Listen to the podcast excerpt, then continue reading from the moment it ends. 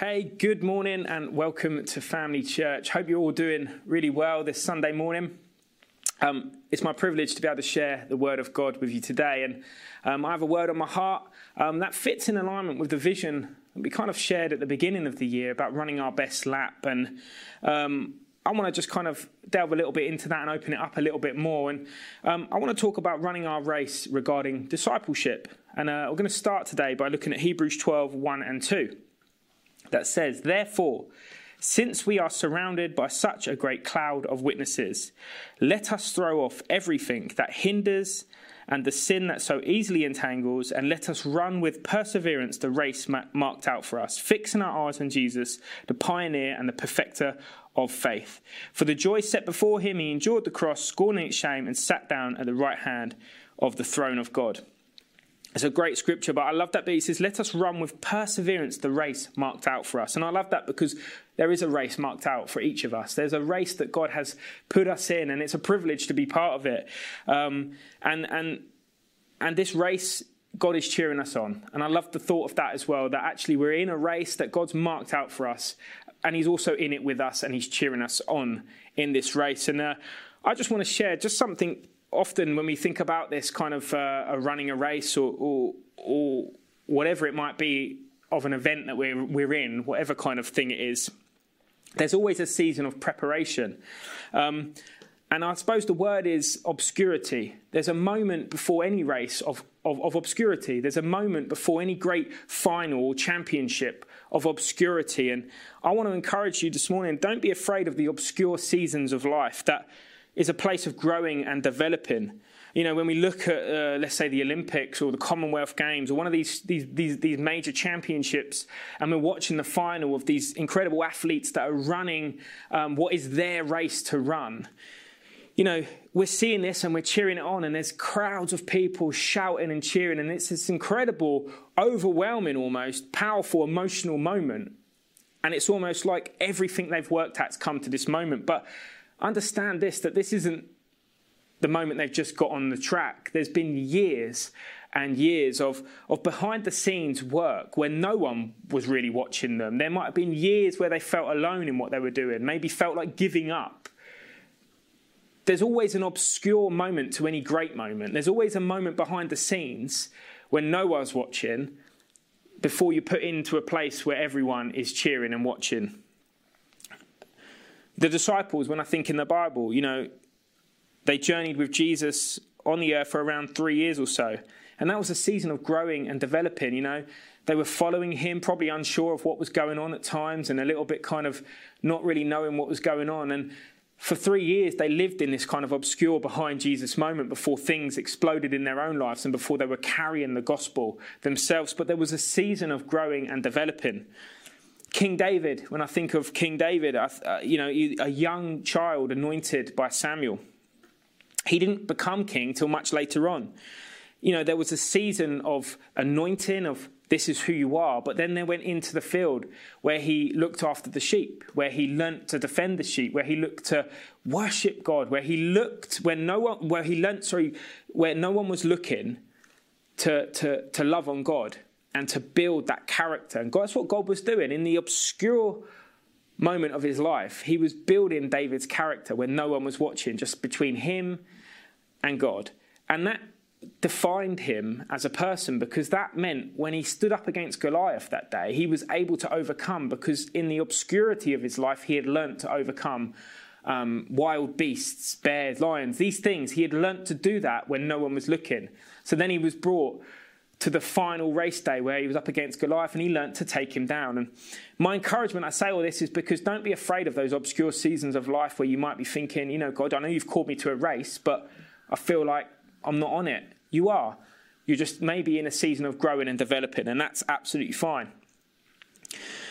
So, two questions I suppose I'm going to ask before we look at some points is this the race that we're called to run, is it an individual race?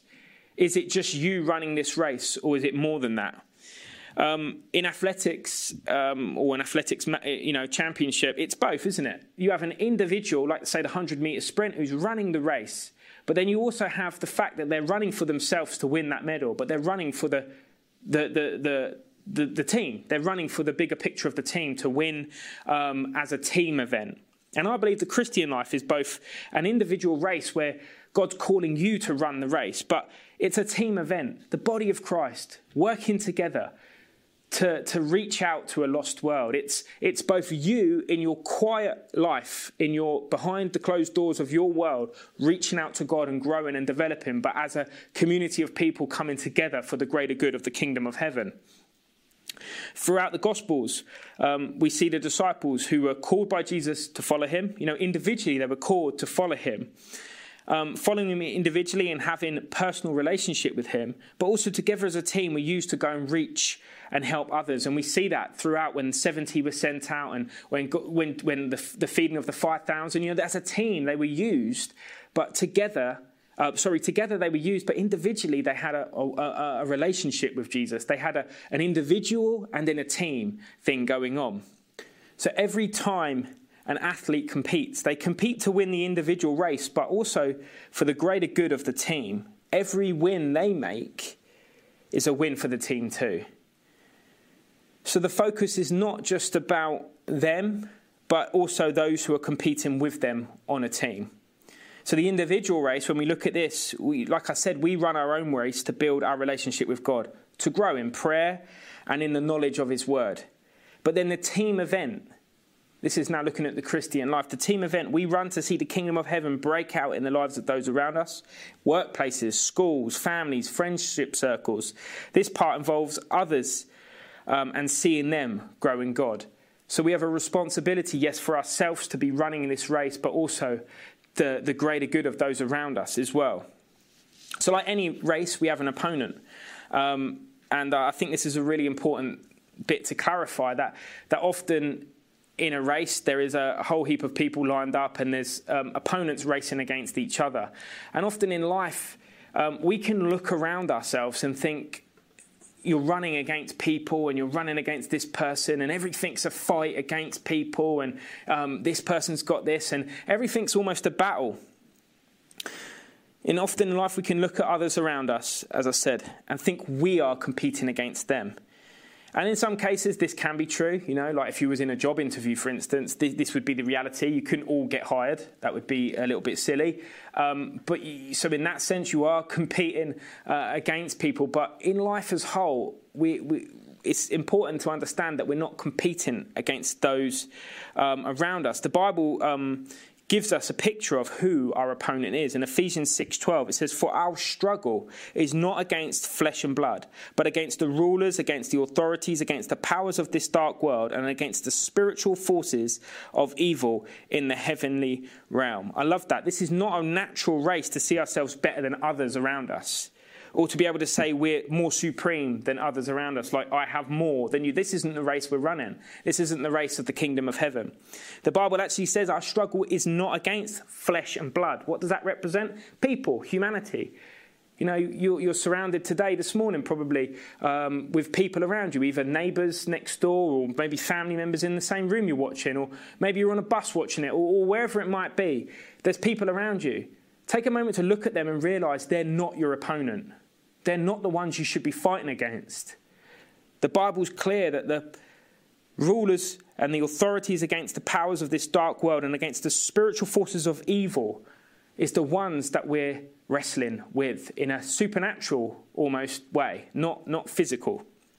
This race is against the power of darkness that is present on this earth to try and take people to hell.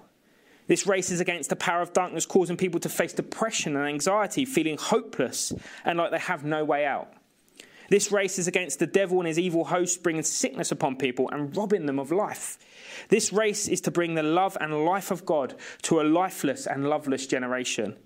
This race is to bring all the power of heaven on earth and eradicate the enemy and his evil plans. And, you know, that can seem like a big job and a big task. And that's why it's not just an individual race, it's a team event together that we have to do this. But we must understand our opponent, and it's definitely not those around us, our brothers and our sisters. We're called to love others as uh, we love ourselves. We're called um, to love our neighbours as ourselves. We're called not to fight people, but to love people. And it's so important that we understand that, that our opponent isn't humanity. So, I think the best picture of this in, in regards to discipleship and running the race would be the relay race. You know, we see in a relay race that it is a team event and there is a baton that needs passing on. And um, this running race that is a, is a relay race is a great analogy for us to understand what the race is for us. Um, again, I'll just like to clarify it's not a natural race to be the best in, in this life or to gain more things in this life. This race is so much more and walking uh, more about walking with others than it is about us just doing it on our own. It's so much more about others than it is about ourselves. And all we're called to do is draw closer to God so God can draw closer to us. Resist the enemy, the Bible says, and he will flee from you. Our job is to draw closer to God, to grow more in God, to allow his word to saturate our hearts, to allow his life to manifest in our life. And in so, run the race um, and, and, and, to run and be a part of this relay race, as to say, this race to help others on the journey as well. And I want to look at three things in regards to, I suppose, a relay race or, or this team event that we're talking about. And the first thing I want to share is compare or encourage. Are we called to compare or to encourage? To compare means to examine the character or quality of, especially in order to discover resemblance or differences. So it, it, to examine means to look at something and to see whether you fit with it, it doesn't fit with you, is it better than me, am I better than that? That's what comparing does. To encourage is much better. Listen to this. It means to inspire with courage, spirit, or hope. I love that. I love that. It means to encourage, uh, to inspire with courage, spirit, or hope. Comparing often means looking at yourself first and foremost, putting value, good or bad, against someone or something else. So the problem with this is it will often either leave you feeling worse or someone else feeling worse. Because you feel either you're better than them or they're better than you. This is what comparing can often do. And we live in a world and a society that's comparing itself on a daily basis to others. We live with this social media mentality that, that's a great tool for certain things, but for some people, it can lead to anxiety, depression, because they are left comparing their life to what they're seeing on here and feeling like they've been left out or they're of a lesser value because of it. We're not called for that. We're not called to compare.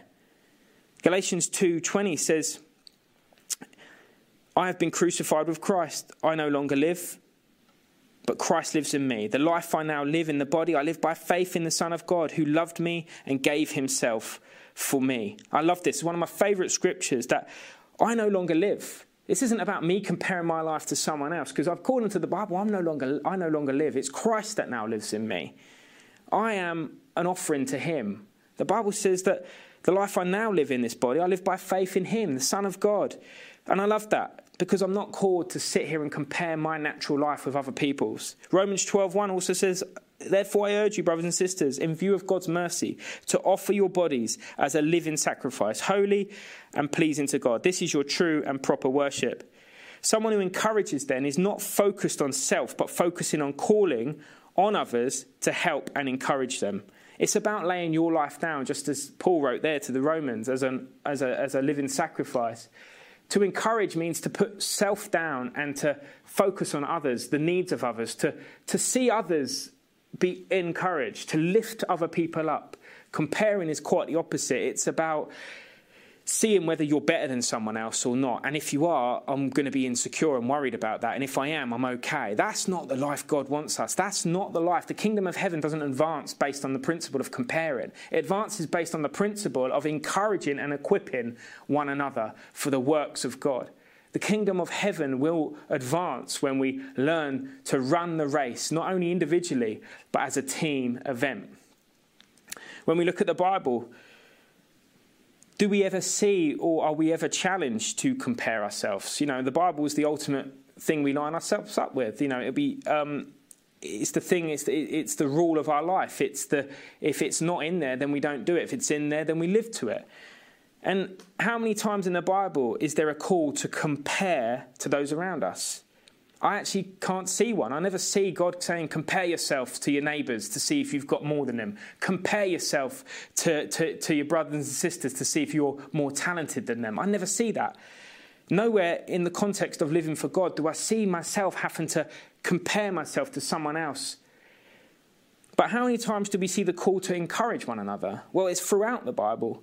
And there's many scriptures, and, and, and I'm not going to read every single one of them out, but I'll read, I'll read the scripture, the, the, the reference out, but without reading it. But for instance, Acts 11.23. It says this When he arrived and saw that the grace of God had done, he was glad and encouraged them all to remain true to the Lord with all their hearts. Again, he was glad and encouraged them. We see throughout the book of Acts the apostles and the disciples of Christ encouraging the saints, encouraging people. You know, um, listen to this one Acts 16:40. After Paul and Silas came out of prison, they went to Lydia's house where they met with the brothers and sisters and encouraged them, and then they left.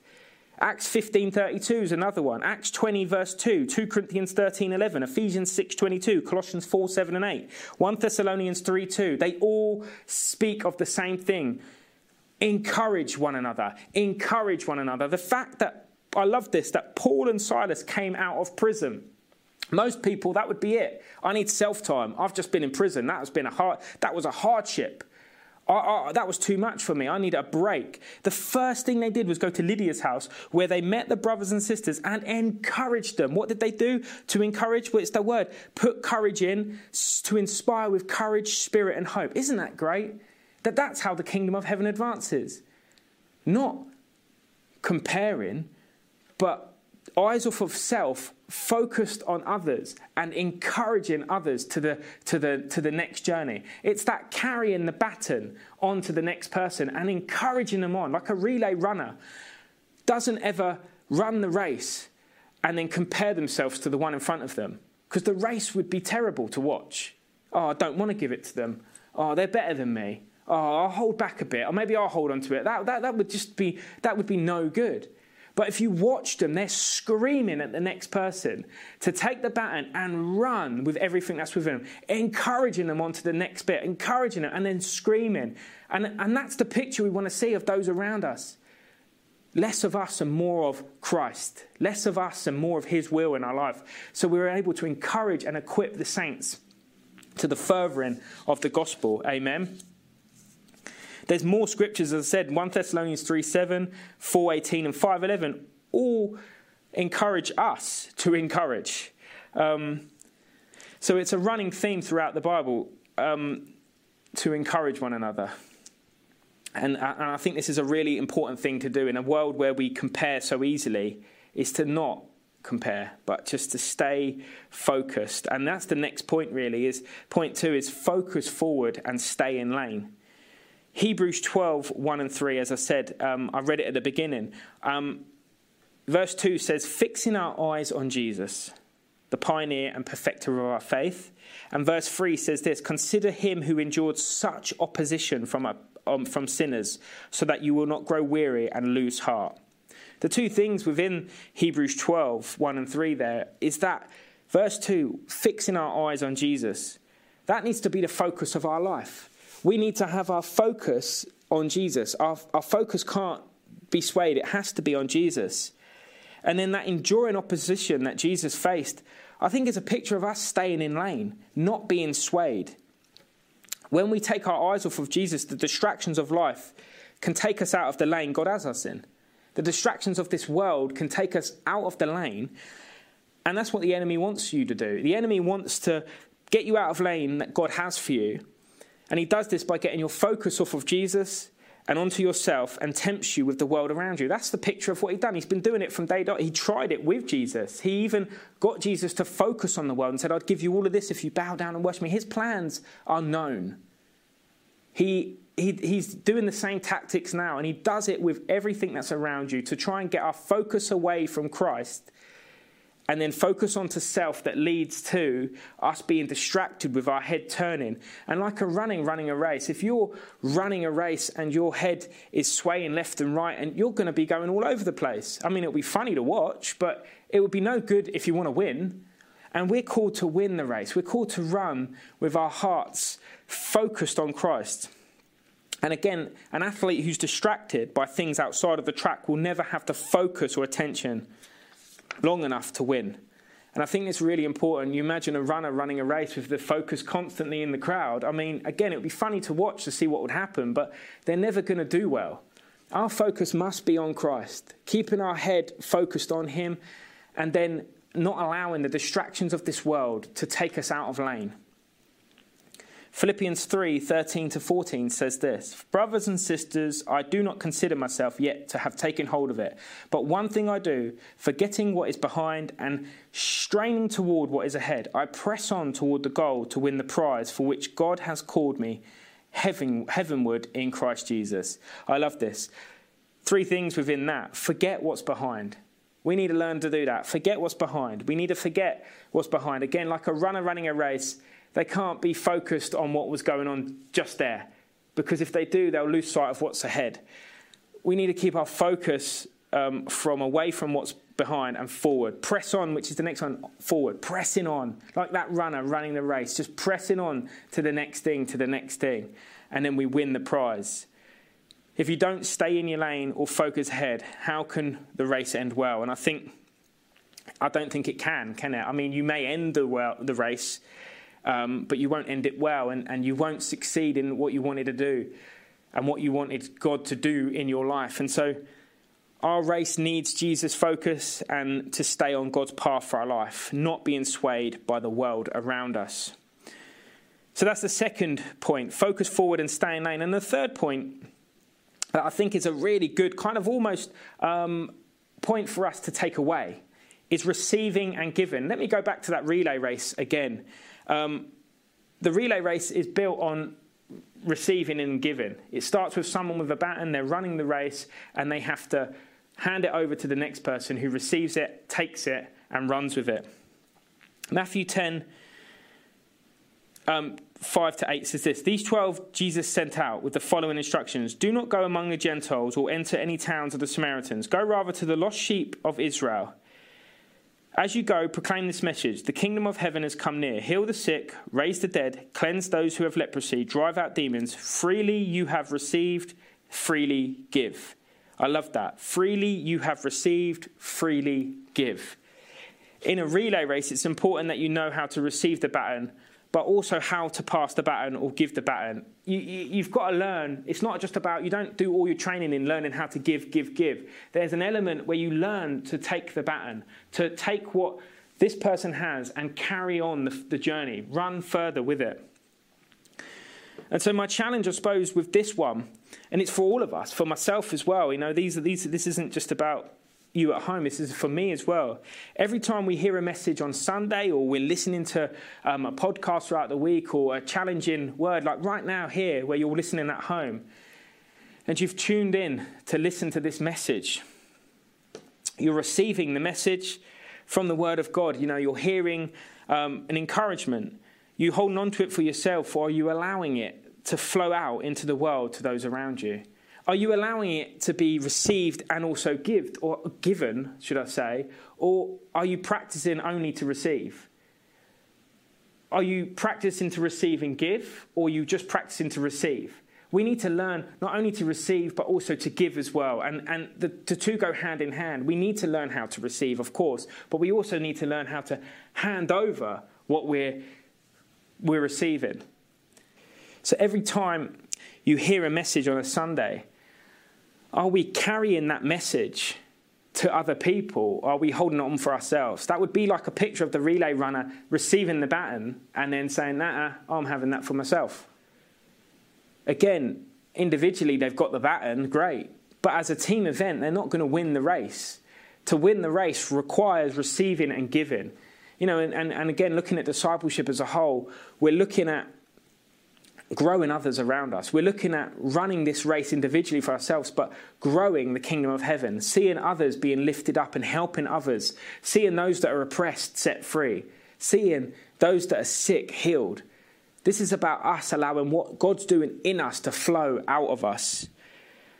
When the Holy Spirit fills us and empowers us, do we carry this to others? Do we allow this explosion of the Holy Spirit to flow through every life? And I'm not saying go around the streets and be weird and kooky with the, with the Spirit of God and start acting so far from how anyone could be reached, but to just let the love of God that manifests inside of you flow through us.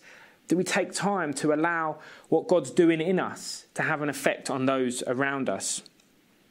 And I just think that to finish on this one picture is the picture of Peter. Peter in the Bible is a great character, and, and I love him. He's passionate. He, he, he seems quite fiery, but he, he, has got such a heart. And um, in Acts 2 1 and 4, I think we can see this picture of Peter taking and uh, receiving and then giving. In Acts 2 1 and 4, it says this When the day of Pentecost came, they were all together in one place. Suddenly, a sound like the blowing of a violent wind came from heaven and filled the whole house where they were sitting. They saw what seemed to be tongues of fire that separated and came to rest on each of them. All of them were filled with the Holy Spirit and began to speak in other tongues as the Spirit enabled them. So there they are, they're filled with the Holy Spirit. There's a, there's a moment of great impact in this room where people are receiving the Holy Spirit, and, it, and, it, and it, it's an amazing moment where they're all receiving from God. But do they shut the doors and just allow that to be just for them? No, let's have a look what Peter does. Peter, it says in Acts 2:14, then Peter stood up with the eleven, raised his voice, and addressed the crowd. And he goes on to say, Fellow Jews and all of you who live in Jerusalem, let me explain this to you. Listen carefully to what I say. And he goes on to um, speak to them. But the important thing is that he, he raised his voice and addressed the crowd. He spoke. And I don't know what that looks like in our lives. It might not be addressing crowds of people, but it's, it's allowing what God's doing on the inside of them as a group to, to impact others around them, to address whatever crowd needs to be addressed, whether that be an individual, whether that be a circumstance, whatever it may be. It's allowing God to flow out. And in Acts 2 40 to 41, it says, With many other words, he warned them and he pleaded with them, Save yourself from this corrupt generation. Those who accepted his message were baptized, and about 3,000 were added to their number that day. See, Paul, um, Peter, sorry, could have closed the doors and had a moment of glory with God in that upper room where they were filled with the Holy Spirit. But he had a responsibility to allow what he was receiving to flow out of him, to impact others. And the result of this was that 3,000 people were added to the church in that day. An explosion of the Holy Spirit, of receiving and giving, happened. Like I said, an athlete that receives the baton and holds onto it cannot be effective as part of the team. The Christian life is about us growing in our walk with God, but it's also about allowing your life to carry the goodness of God to others around you, encouraging them to the next level. Discipleship begins with the unsaved. It begins with allowing the Holy Spirit to flow out of your life into every area of, your, of, of the life around you. You know, discipleship isn't a course where you come to at church and tick the box. Discipleship is the life we live in relationship with God. It's the, it's the marriage we have with God that we learn from Him and we allow everything we're learning to flow out of our lives. And we allow ourselves to be a vessel, to be used by God, not just for ourselves as an individual, but as a team event. It's not just about getting where you need to get to, but it's also about helping others to get where they also need to get to. It's about thinking about others. So, my encouragement and the thing I want to leave you with this week, maybe to, to look at your own life, is who's on your track? Who's on your track? And that track may be in church, it may be at work, and it may be at home. It may be saved people that you need to encourage and lift up. It may be the unsaved people that you need to encourage and lift up. Whoever it is, my prayer this week is that you would see this race as a spiritual race against an opponent that's spiritual, but also that you have all the tools that you need to run this race, that you have the power to encourage. You have the power to keep your focus on Christ and to stay in your lane. And you also have the power, as I said, to receive from God and then give to the world around you. I hope you feel encouraged this week with what I've shared. Um, have a blessed week, church. Take care.